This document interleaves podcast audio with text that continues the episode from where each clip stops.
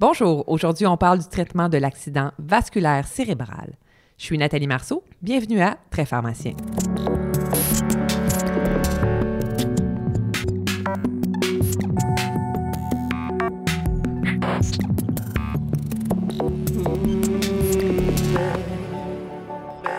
Bonjour chers auditeurs, je suis heureuse de vous retrouver pour ce nouvel épisode de Très pharmacien. Aujourd'hui, nous allons parler des accidents cérébrovasculaires. Comme vous le savez, l'AVC est un problème de santé non planifié et urgent qui doit être dépisté et pris en charge rapidement. Chaque année au Québec, environ 20 000 personnes subissent un AVC. Et on estime que dans la population, il y a environ 130 000 personnes qui vivent avec des séquelles psychologiques ou physiques d'un AVC. Alors, pour faire le point avec nous sur le sujet, nous avons invité Marie-Ève Moreau-Rancourt, qui est pharmacienne au CHU de Québec, Université Laval. Bonjour Marie-Ève. Bonjour Nathalie. Écoute, Marie-Ève, d'entrée de jeu, j'ai envie de te demander ce que tu penses de l'initiative de la Fondation des maladies du cœur et de l'AVC du Canada, qui propose un acronyme pour reconnaître les signes d'AVC, l'acronyme VITE. C'est sûr que c'est une super bonne idée parce que, veut, veut pas, comme il faut agir vite dans un AVC, de faire de l'enseignement à la population générale pour qu'ils reconnaissent les signes et symptômes, c'est super important. L'acronyme VITE, qui est inspiré de l'acronyme anglais FAST, donc qui veut dire V pour visage? On veut savoir si le patient a un affaissement de son visage. Donc, est-ce que en le faisant sourire, est-ce qu'on voit qu'il y a une asymétrie faciale? I pour incapacité, donc on demande au patient de lever les deux bras, de fermer ses yeux, et si on voit qu'il y a un bras qui veut euh, s'en aller par rapport à l'autre, donc qui n'est pas euh, égal à l'autre, on a une incapacité. T pour trouble de la parole, donc ou trouble de la prononciation. E, c'est pour une extrême urgence, donc on veut contacter le 911 si le patient a un des trois autres signes. Donc, vite, visage, incapacité, trouble à parole et extrême urgence. Exactement. Ça fait-tu du sens avec l'acronyme anglais? L'acronyme anglais qui est FAST et la campagne était même Stroke Heroes Act FAST. FAST, donc F pour face, A pour arm. S pour speech et T pour time. Donc, je trouve qu'en anglais, il est encore plus parlant, mais euh, c'est sûr qu'on voulait trouver euh, un acronyme quand même intéressant là, pour la population, mais l'important, c'est vraiment c'est de se rappeler des signes puis des symptômes. D'accord. Écoute, j'ai envie qu'on recrée ensemble le parcours de soins d'un patient qui a un AVC. Parfait. Ainsi, on pourra voir les traitements associés à chaque étape du parcours. Alors, prenons le cas d'un client, M. Tremblay, le bon Québécois typique, qui fait des achats à sa pharmacie. Et pendant qu'il est à sa pharmacie, qui fait ses achats, il se sent pas bien. Alors, il va bien sûr consulter son pharmacien euh, à l'arrière de la pharmacie. Et il lui raconte que soudain, euh, bon, il a une vision un peu plus trouble, il se sent drôle. Euh, le pharmacien, il trouve que sa figure est bizarre puis qu'il est un peu confus. donc, le pharmacien communautaire suspecte un AVC. Il agit vite et il téléphone au 911. Est-ce qu'il de pharmacien devrait faire autre chose en attendant les ambulanciers? Est-ce que le temps compte? Est-ce qu'il devrait donner de l'aspirine? Une fois que l'appel aux ambulanciers est fait, puis qu'il a mentionné euh, les symptômes du patient, puis un peu qu'est-ce qui est suspecté, c'est sûr qu'en attendant l'ambulance, il n'y a pas grand-chose à faire à part un peu de supporter le patient, peut-être de l'asseoir, de s'assurer qu'il n'y ait pas de nouveaux symptômes qui apparaîtraient, que le patient euh, diminuerait pas son état neurologique. Bien, pour ce qui est de médicaments à lui donner, mais il n'y a pas grand-chose à faire. Parce que là, une fois rendu à l'urgence, on va voir les options. Puis la question là, qui sous-tend un peu, est-ce qu'on peut donner de l'aspirine à notre patient? Bien, ça ne changera pas tant le devenir de notre patient à l'urgence. Donc, ça n'empêchera pas de lui donner une thrombolyse intraveineuse si jamais on veut euh, le donner, mais ce n'est pas ce qui va lui enlever ses séquelles à notre patient. Donc, euh, qui en donne de l'aspirine ou pas, ça change rien. Fait qu'on supporte le patient, euh, on, prend soin de la conjointe, de notre monsieur s'il y avait une conjointe là, puis on attend l'ambulance tranquillement. Puis l'ambulance devrait arriver rapidement. L'ambulance devrait arriver rapidement si on a bien euh, donné les symptômes du patient. OK, donc mon patient, il est arrivé à l'urgence, il est immédiatement pris en charge. Évidemment, le pharmacien de l'urgence est sur place, il vérifie la liste de médicaments qui a été bien, euh, bien évidemment donnée par son collègue au communautaire et il apprend que ce patient-là prend comme seul médicament un amlodipine 5 mg d'IA pour une, hypertension légère. Là, ça fait trois heures que le patient présente des symptômes. Est-ce qu'il devrait être thrombolysé? Bien, déjà, c'est super le fun qu'on ait le l'heure de début des symptômes parce que malheureusement, on l'a pas tout le temps quand le patient arrive à l'urgence. Des fois, on a des patients qui sont euh, retrouvés chez eux euh, par, euh, mettons, leur enfant au sol, puis on ne sait pas ça fait combien de temps qu'ils sont là, donc on n'a pas de début précis. Puis les autres types de patients aussi qui se réveillent avec des symptômes d'un AVC, alors que la dernière fois qu'ils ont été vus normal, ben, c'est le soir au coucher. C'est vraiment difficile d'avoir le début. Mais là, si notre monsieur, on sait que bon, sa conjointe dit où on était à la pharmacie, puis on sait vraiment l'heure de début de symptômes, là, on peut s'enligner vraiment plus sur une possibilité de thrombolyse. C'est sûr que c'est pas juste le temps pour la thrombolyse qui va être important de savoir. On veut un peu aller voir notre patient, il a l'air de quoi. Rapidement, un patient qui arrive à l'urgence avec des symptômes d'AVC, on va l'envoyer euh, en imagerie cérébrale parce qu'on veut savoir si le patient a un saignement. Parce que les symptômes d'un AVC ischémique, des fois, peuvent quand même ressembler à une hémorragie cérébrale. Puis là, ben, c'est sûr que si mon patient a un saignement dans sa tête, je ne veux pas aller le thromboliser. Ça empirerait pas mal la situation. Pas une bonne idée. Pas une bonne idée. Fait que rapidement, on va l'envoyer euh, à la tomodensitométrie pour rapidement annuler, finalement, là, éliminer une hémorragie. Ensuite de ça, ben, on va voir un peu dans les antécédents du patient. Ce monsieur-là a l'air d'être bon euh, seulement hypertendu, sans autre antécédents. On s'enligne pour une potentielle thrombolyse chez ce monsieur-là. Si ça, on avait un patient qui avait des risques de saignement, qui avait déjà eu une hémorragie digestive il n'y a pas si longtemps, euh, a déjà fait une hémorragie cérébrale, a eu une grosse opération là, dernièrement, où euh, on soupçonne un décompte de plaquettes très bas, euh, ça serait un peu plus tannant. Là, là, ça serait des contre-indications à aller thromboliser. S'il était anticoagulé, ça, c'est une autre chose aussi. Là, il faut voir. Les, les AOD, nos anticoagulants oraux directs, malheureusement, pour l'instant, c'est une contre-indication à la thrombolyse. D'accord. Fait que c'est quoi le, temps? 3 heures, 4 heures, 5 heures? Le temps maintenant, là, notre fameux temps, c'est 4 heures et demie. Fait 4,5 heures du début des symptômes. Si on recule un peu plus longtemps, on avait 3 heures, mais il y a une étude qui nous a amené, qui a étudié des patients entre 3 heures et 4,5 heures, et on avait encore des bénéfices à aller thromboliser. Fait que l'heure clé, 4,5 heures là, pour nos patients. Donc, mon monsieur Tremblay, on peut le thromboliser. On, pourrait le thromboliser. On le thrombolise avec quoi? Alors, on a un agent qui est euh, utilisé euh, pour la thrombolyse pour les AVC. Donc, c'est l'alteplase, le RTPA. C'est notre seul qui est indiqué pour l'instant. On a des études qui sont faites avec le tenecteplase euh, qui n'ont pas démontré de supériorité, mais on, ça n'a pas changé encore les lignes directrices et c'est vraiment l'alteplase qui va être utilisé en perfusion intraveineuse du nord. OK. C'est quoi, en fait, les, les les bienfaits ou les complications associées? Les bienfaits, pourquoi on va thromboliser quelqu'un? La première chose qu'il faut savoir, c'est que thromboliser un patient, ça diminue pas la mortalité de notre patient. Puis ça, il n'y a pas une étude qui a euh, dit le contraire. Peu importe si on thrombolise ou on fait rien, au côté mortalité, les complications de l'AVC, ça change pas. Par contre, de thromboliser, c'est les séquelles de l'AVC qui vont être euh, beaucoup moindres, puis des fois enlevées complètement. Donc vraiment, là, de remettre le patient sur pied, donc notre, notre monsieur qui avait un affaissement du visage, qui pouvait être paralysé, c'est ça qui va partir.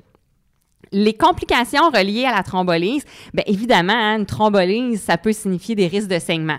Fait que donc risque de saignement, particulièrement avec un patient avec un AVC, on pense aux saignements intracrâniens qui peuvent arriver. Évidemment, c'est pas quelque chose qui est ultra fréquent, mais il faut penser que ça peut arriver. Ensuite, bien, les complications associées à la thrombolyse, on a des patients qui développent des euh, angioédèmes au niveau de la langue. Il y a 1% des cas qui ont euh, cette complication-là. Donc, euh, c'est pour ça aussi que le patient est quand même surveillé de façon serrée pendant une thrombolyse. Puis, des fois, avec les protocoles préimprimés de thrombolyse, il peut avoir déjà aussi une ordonnance préimprimée de gestion de l'angioédème. Donc, si jamais ça arrive, ben, l'infirmière qui surveille le patient n'a pas besoin de courir le médecin, bien, peut déjà euh, partir la médication, donc le phénidramine et peut-être les corticostéroïdes là, pour ce patient-là. Et dis-moi, c'est n'importe quel médecin qui peut faire une thrombolyse? C'est sûr qu'il faut que ça soit des médecins qui sont habitués. Habituellement, c'est sûr que si on est dans un centre tertiaire avec des neurologues euh, qui sont on là, ben, on est au CHU de Québec, ben ça va marcher. Par contre, si on recule de quelques années, ben les patients qui habitaient en région, c'était plus difficile pour eux parce que là, les médecins n'étaient pas habitués, on n'avait pas toute la plateforme pour faire la thrombolyse et euh, le temps de faire un transfert de patients de région, puis même ça peut être pas si loin, mettons, de Québec, si on a un patient qui reste à Baie-Saint-Paul, des fois, juste le transfert, ben on passe notre barrière de temps. Donc maintenant, ce qui, est, euh, ce qui arrive, ce qu'on a depuis quelques années, c'est la téléthrombolyse. Il y a deux centres pivots, un à Montréal, un à Québec, euh, pour l'Est du Québec et tout l'Ouest du Québec. Qui fait qu'un patient qui est en région, qui fait un AVC, qui se présente à l'urgence, on va parler de, encore une fois, je parle de Baie-Saint-Paul parce que j'aime la région de Charlevoix. Et donc, euh, on, le patient s'en va à Baie-Saint-Paul, on diagnostique un AVC par l'urgentologue. Ce qu'il va faire, lui, il va contacter le neurologue de garde de son centre de référence de téléthrombolyse. Et le neurologue va aller visualiser les imageries de son patient et avec caméra peut aller évaluer le patient et superviser à distance la thrombolyse. Ce qui fait qu'il y a de plus en plus de patients qui vont pouvoir recevoir le traitement, là, heureusement, puis après vont être transférés là, dans les centres tertiaires. Donc, on n'a pas juste de la télépharmacie, on a de la téléthrombolyse. On a de la téléthrombolyse maintenant. Écoute, maintenant, là, mon patient, là, bon, il a été thrombolysé, mais sa pression artérielle se détériore. Il présente des tensions artérielles, disons, 220 sur 120. Hum. Euh, qu'est-ce qu'on fait avec ça? Le résident vient de voir, il pense à lui donner de la clonidine pour faire baisser la pression? Qu'est-ce que le pharmacien d'urgence devrait faire? Calmer le résident, hein, qui, avec la clonidine, premièrement. Donc, euh, c'est sûr que la tension en AVC aigu, c'est un aspect euh, important à aller gérer. Euh, la tension en AVC aigu de 1, on sait qu'il y a un mécanisme de défense du corps pour favoriser la perfusion cérébrale qui fait que la tension peut monter en AVC aigu. Et c'est tout à fait normal. Le cerveau sait qu'il y a une partie qui est hypoperfusée. Il faut amener le sang. Ben, je vais augmenter ma pression. Par contre, en AVC aigu, puis surtout avec les patients thrombolisés, ben, je veux pas laisser monter ma pression trop haute. En AVC thrombolisé, je veux euh, garder ma pression en bas, ma pression systolique en bas de 185. Donc là, ben, on a notre patient qui arrive avec un haut de 200 de pression systolique. Oui, il y a une petite panique à avoir parce que le risque, c'est de développer un saignement. C'est donc euh, qu'on transforme notre AVC ischémique en hémorragique. L'agent de choix utilisé, là, on a deux agents, donc on aime bien utiliser le labetalol, donc le trandate intraveineux. On veut un agent qui agit rapidement, parce que je ne veux pas laisser mon patient là, pendant une heure euh, avec sa tension à 220. On veut quelque chose, par contre, qui ne va pas faire une chute de pression. Donc, je veux une petite diminution facilement contrôlable. Tu veux le ramener à 180? Oui, parce que si je chute ma pression puis je l'amène à 150, 140, ben ça se peut que ma perfusion cérébrale se fasse moins bien et là que je retrouve des symptômes d'ischémie.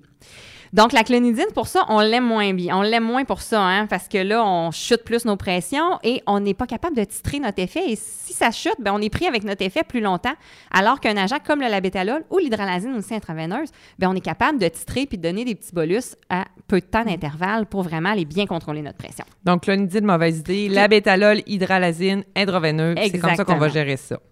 OK. Fait que M. Tremblay a reçu sa trombolée, ça va bien, il n'y a pas d'angioédème, euh, sa pression s'est stabilisée, il est transféré à l'unité de soins.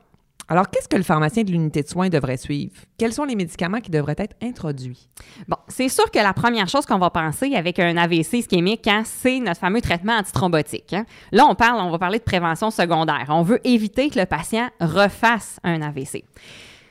Comment je fais pour choisir mon traitement antithrombotique? Bien, le patient qui arrive pour un AVC, on veut toujours savoir pourquoi il a fait un AVC, ce patient-là. C'est quoi la cause? Fait tous les patients qui ont fait un AVC vont avoir certains examens de base, donc vont à peu près tous avoir un Doppler au niveau des carotides pour savoir est-ce que j'ai des carotides sténosées ou pire occluses. On veut savoir est-ce que ça part du cœur, cet AVC-là. Fait qu'une échographie du cœur, transthoracique ou transœsophagien, pour voir les valves du patient, est-ce qu'il y a un thrombus dans un ventricule? Et je veux voir une analyse de mon rythme. Est-ce que mon patient serait en FA? Donc, les patients sont souvent sous télémétrie, vont avoir un hauteur, fait qu'une analyse du rythme là, plus long qu'un simple CG.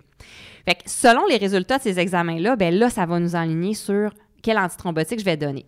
Fait que si c'est un patient qu'on trouve une sténose des carotides ou que c'est toute cause non cardio-embolique, on va y aller avec nos antiplaquettaires. Fait que note là, notre aspirine de tantôt a vraiment sa place. Fait que le premier choix, surtout c'est un, chez un patient qui avait pas d'antiplaquettaire à la maison, comme notre monsieur qui était seulement sous amlodipine, on va partir de l'aspirine à 80 mg une fois par jour pour prévention secondaire. S'il avait déjà été sur aspirine. Bien, là, ça tombe dans des choses qu'on ne sait pas trop. Il n'y a pas d'études franches. On n'a rien qui sous-tend de changer d'antiplaquettaire. Mais je vous dirais que c'est fait encore là, à l'occasion de changer l'aspirine pour le clopidogrel. Puis je vous dirais des fois que c'est plus parce que le patient s'attend à ce qu'on fasse quelque chose pour lui. Parce que ça, il, dit, il se dit Hey, mon aspirine n'a pas fonctionné. Puis là, vous ne me le changez pas ça sonne bizarre, puis des fois, le médecin, ben, ça le conforte de le changer un peu. Mais il n'y a rien qui sous-tend, j'ai pas d'études qui démontrent que de changer d'un antiplaquettaire à l'autre, ça va diminuer mon risque de récidive d'AVC. Puis quand est-ce que je vais les associer alors? Quand est-ce qu'on associe les deux? Là, il y a un paquet d'études qui ont été faites pour savoir est-ce que je pourrais associer mes médicaments? Donc, la double thérapie antiplaquettaire, on a essayé dans l'étude Match, dans l'étude Charisma, de voir si j'associe ça à long terme, qu'est-ce que ça va faire? Bien, ce que ça a démontré, c'est que, associé ou non, il n'y avait pas plus d'efficacité à long terme, mais que la double thérapie, ça saignait plus. Donc, on a dit, bon, pas une bonne idée à long terme. Alors, on s'est dit, bien, à court terme, est-ce que ça pourrait être une bonne idée? Parce que ce qu'on sait, c'est qu'un patient qui fait un AVC ou un ICT, c'est dans les premiers mois, dans les trois premiers mois et même dans les premières semaines que le risque d'en faire un autre est le plus élevé. Donc, on a, il y a eu des études qui ont, qui ont été essayées de euh, combiner à court terme. Donc, une sur trois semaines, une sur trois mois. Euh, celle sur trois mois était l'étude Point, qui était une grosse étude nord-américaine. Et ce qu'on s'est rendu compte, c'est qu'à court terme, on avait vraiment une diminution de récidive d'AVC chez nos patients euh, de la double thérapie. Par contre, ce qu'on a remarqué avec Point, c'est qu'au-delà de 3-4 semaines, les patients commençaient à avoir plus de saignements. Donc maintenant, avec les deux études, Chance et Point, les gens qui font des ICT ou des AVC mineurs, donc des petits AVC, vont avoir une combinaison d'aspirine et de clopidogrel un trois semaines, puis après vont transférer avec un aspirine seul. Par contre, ces études-là, c'était les ICT puis les AVC mineurs. Fait que nos gros AVC et nos patients thrombolisés ne sont pas inclus. Fait que ça ne sera pas ces patients-là. Fait que eux, je ne sais pas encore si je fais de la double thérapie. Fait que M. Tremblay, on lui donne de l'aspirine, 80 mg d'IE. Exactement. Qu'est-ce qu'on fait avec son antihypertenseur? Est-ce qu'on y maintient du Norvasc? En fait, là, là je ne l'ai pas dit, là, mais mettons qu'il y a encore sa petite hypertension. Oui, oui, c'est ça. c'est sûr que, ben, ne pas, pourquoi changer une formule gagnante? C'est sûr que euh, si, après la phase aiguë, mon patient se maintient avec des tensions euh, plus que belles avec son amlodipine 5, ben j'irai probablement pas lui rajouter un autre agent d'emblée, à moins qu'il soit vraiment peut-être borderline, là, qu'on soit à 140, des fois 145 de systolique. Mais s'il y a une faible tension, mettons qu'il se tient avec une tension à 110, puis que j'y baisse un peu plus, puis il est étourdi, j'irai pas. Par contre, si on voit que hum, son hypertension était peut-être moins bien contrôlée qu'on pensait à la maison, là, je vais pouvoir aller y ajouter un autre traitement puis, ben, mon premier choix va probablement être un ISCA parce que nos ISCA ont démontré quand même une, diminution de récidive d'AVC. Et bien, l'agent que les gens et les pharmaciens voient probablement passer beaucoup chez les patients qui ont fait un AVC, c'est le périndopril. Parce que le périndopril a été, c'est lui qui a été utilisé dans l'étude Progress, qui est la plus grosse étude qu'on a en AVC, donc en prévention secondaire AVC pour nos hypertendus. Donc, c'est pour ça, mais c'est sûr qu'un patient qui arriverait avec du ramipril, puis que ça irait bien à la maison avec ça, je n'irais pas changer de molécule. Mais je change pas non plus mon BCC pour un IECA. Non, parce que c'est sûr que si, surtout si, mettons, il n'était pas bien contrôlé, ben là, si je fais juste le changer pour un IECA, les IECA sont des moins bons hypotenseurs hein, que notre amlodipine, donc on va faire une combinaison de ces deux agents-là. Puis, mais est-ce que je me trompe, mais il y avait eu des données aussi avec euh, les IECA et un diurétique? Oui, hein, l'étude, la, fameuse étude Progress, hein, c'était ça. Nos deux groupes, c'était périndopril plus indapamide, donc le coversil plus, versus le périndopril seul. Mm. Et les premiers résultats de l'étude, c'était le groupe combinaison qui avait une meilleure, euh, qui avait eu des meilleurs résultats, donc des résultats complètement significatifs. Il y a eu des, des sous-études de euh, Progress qui a plus réanalysé les sous-groupes. Et on s'est rendu compte que dans le groupe combinaison, les patients ils étaient plus jeunes, ils étaient plus hypertendus. Ils ont été recrutés plus tôt après leur événement parce que Progress, c'est des, patients qui ont eu des AVC dans les cinq dernières années. Fait que c'était pas nécessairement des AVC euh, la veille, comme on a. Fait qu'ils avaient été recrutés plus tôt. Il y avait tout plein de facteurs que peut-être ils bénéficiaient plus d'une diminution de pression que le patient dans le groupe périndopril seul. Donc, après ça, ben, ils se sont dit probablement que l'IECA c'est lui qui va primer parce que quand on regardait les guidelines, il sortait plus le diurétique thiazidique en premier. Mais là, on y va plus vraiment avec les IECA. Qu'est-ce qu'on fait avec les normaux tendus? Est-ce qu'on les traite pas? Ah, les normaux tendus, hein, savoir ça. Dans Progress, ils étaient inclus, imagine-toi donc.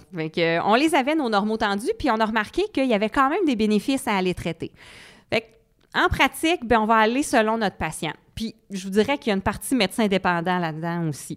Fait c'est sûr que si j'ai un patient, comme je disais tantôt, tu sais, il, est sur le bord, là. Il est hyper tendu, normaux tendu. on, est vrai, on glisse vraiment. Peut-être que je vais avoir tendance à lui mettre une petite dose d'IECA. Je n'irai pas euh, y mettre une grosse dose, mais une petite dose pour avoir nos effets protecteurs. Par contre, euh, j'ai une dame âgée, 85 hein, ans, qui a une tension à 110, puis que j'ai diminué un petit peu, elle est toute étourdie. elle va chuter. Elle va chuter. Fait que j'irai pas y mettre un traitement antihypertenseur chez cette dame-là, même si, selon l'étude, ça serait bénéfique.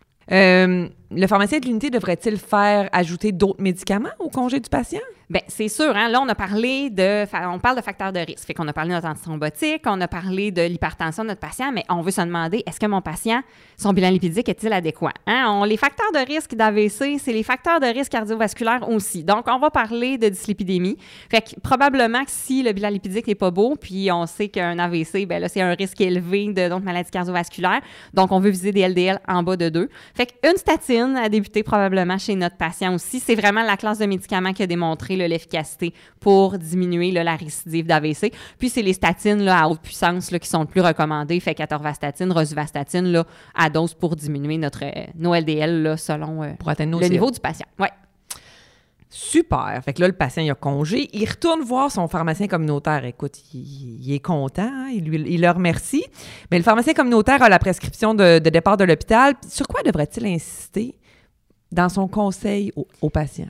Bien, l'observance, hein, on on veut pas oublier des doses. Hein. C'est sûr qu'en prévention secondaire, hein, c'est toujours compliqué, hein, expliquer ça aux patients, qu'on vous donne des médicaments, c'est pas pour traiter votre problème, mais c'est bien pour éviter que vous en fassiez un autre. Fait que le patient comprenne bien pourquoi il prend la médication, euh, qu'il se dise, euh, est-ce que je vais sentir des effets de la médication, hein, qu'ils comprennent qu'ils ne sentent pas. Bien souvent, on a des patients qui disent, ouais, mais je sentais pas la médication, euh, j'ai pas d'effet. Ça ne veut pas dire que ça ne fonctionne pas. L'autre chose aussi avec la prévention secondaire, puis surtout avec le cholestérol, hein, on entend des patients qui disent hey, mon médecin m'avait dit j'en faisais pas de cholestérol, pourquoi là on me donne un médicament? D'expliquer aux patients qu'avant qu'il fasse un AVC, ben, il était à moins haut risque et veut, on veut viser un petit peu plus euh, bas là-dessus. Puis notre monsieur, est-ce qu'il fumait lui? Il faudrait lui demander. Faudrait lui hein. demander, hein? Écoute, hein, ça, c'est un autre point que le pharmacien communautaire et, le et aussi en hôpital, on va jaser beaucoup parce que le tabagisme, on s'entend que c'est un facteur de risque majeur aussi d'AVC. Donc, euh, pousser sur l'arrêt tabagique, sinon que M. Tremblay est euh, fumeur aussi. Donc, euh, vraiment, euh, partir de ça. Puis l'observance, dis-moi, c'est pas banal. là. Si le patient il est pas compliant, est-ce qu'il y a quel est son risque associé à refaire un AVC? Bien, c'est sûr que là, la, la non-compliance, c'est sûr que s'il oublie une dose par jamais, c'est pas si pire. Mais s'il décide de partir euh, pendant trois semaines euh, en voyage puis qu'il oublie toutes ses médications, ben oui, il y a quand même un risque là. C'est sûr que le risque est pas peut-être pas si élevé que ça. Il faudrait qu'il une, faudrait qu'il soit malchanceux quand même là, pour refaire un événement. Mais euh, on, veut quand même là qu'il soit le plus observant possible parce qu'on a souvent des patients comme comme monsieur qui prenait un seul médicament puis qui se ressent, qui se ressort l'hôpital avec trois, quatre pilules aussi, hein, sous dépendant si l'hypertension était bien contrôlée puis qu'on est obligé de combiner. Fait qu'un bon suivi, puis quand même de renforcer aussi là, au renouvellement euh, l'observance aux patients. Super, Marie-Ève. Écoute, as-tu autre chose à ajouter? Bien, écoutez, je pense que euh, de reconnaître les signes et symptômes d'AVC pour agir le plus rapidement possible. Là, on a parlé de la thrombolyse qui a un délai aussi. Euh, on a des nouveautés aussi qui sont arrivées dans les traitements aigus qui sont pas médicamenteux, mais on n'a pas parlé de thrombectomie mécanique, mais ça, c'est un gros point. Le pharmacien, ben, on n'est pas inclus là-dedans parce que c'est vraiment une, c'est vraiment une procédure endovasculaire, donc euh, c'est les chirurgiens et euh, les radiologistes qui font ça. Mais ça aussi, c'est un grand plus. Donc, puis ça aussi, ça a un délai aussi. On peut pas faire ça. euh, 24 heures après le début des symptômes. Donc, vraiment, reconnaître vite les symptômes. Puis que vous soyez pharmacien ou que vous parliez à vos proches aussi, parce que vous avez euh, peut-être euh, des enfants de la famille qui vont peut-être voir quelqu'un dans la rue ou un de leurs proches qui, euh, pourrait avoir des symptômes. Eux aussi, il faut qu'ils le reconnaissent rapidement pour essayer de les référer à la bonne place. Écoute, merci Marie-Ève euh, Moreau-Rancourt d'avoir accepté notre invitation. Ça me fait vraiment plaisir. Voici qui conclut cet épisode de Très Pharmacien. Je vous dis à la prochaine.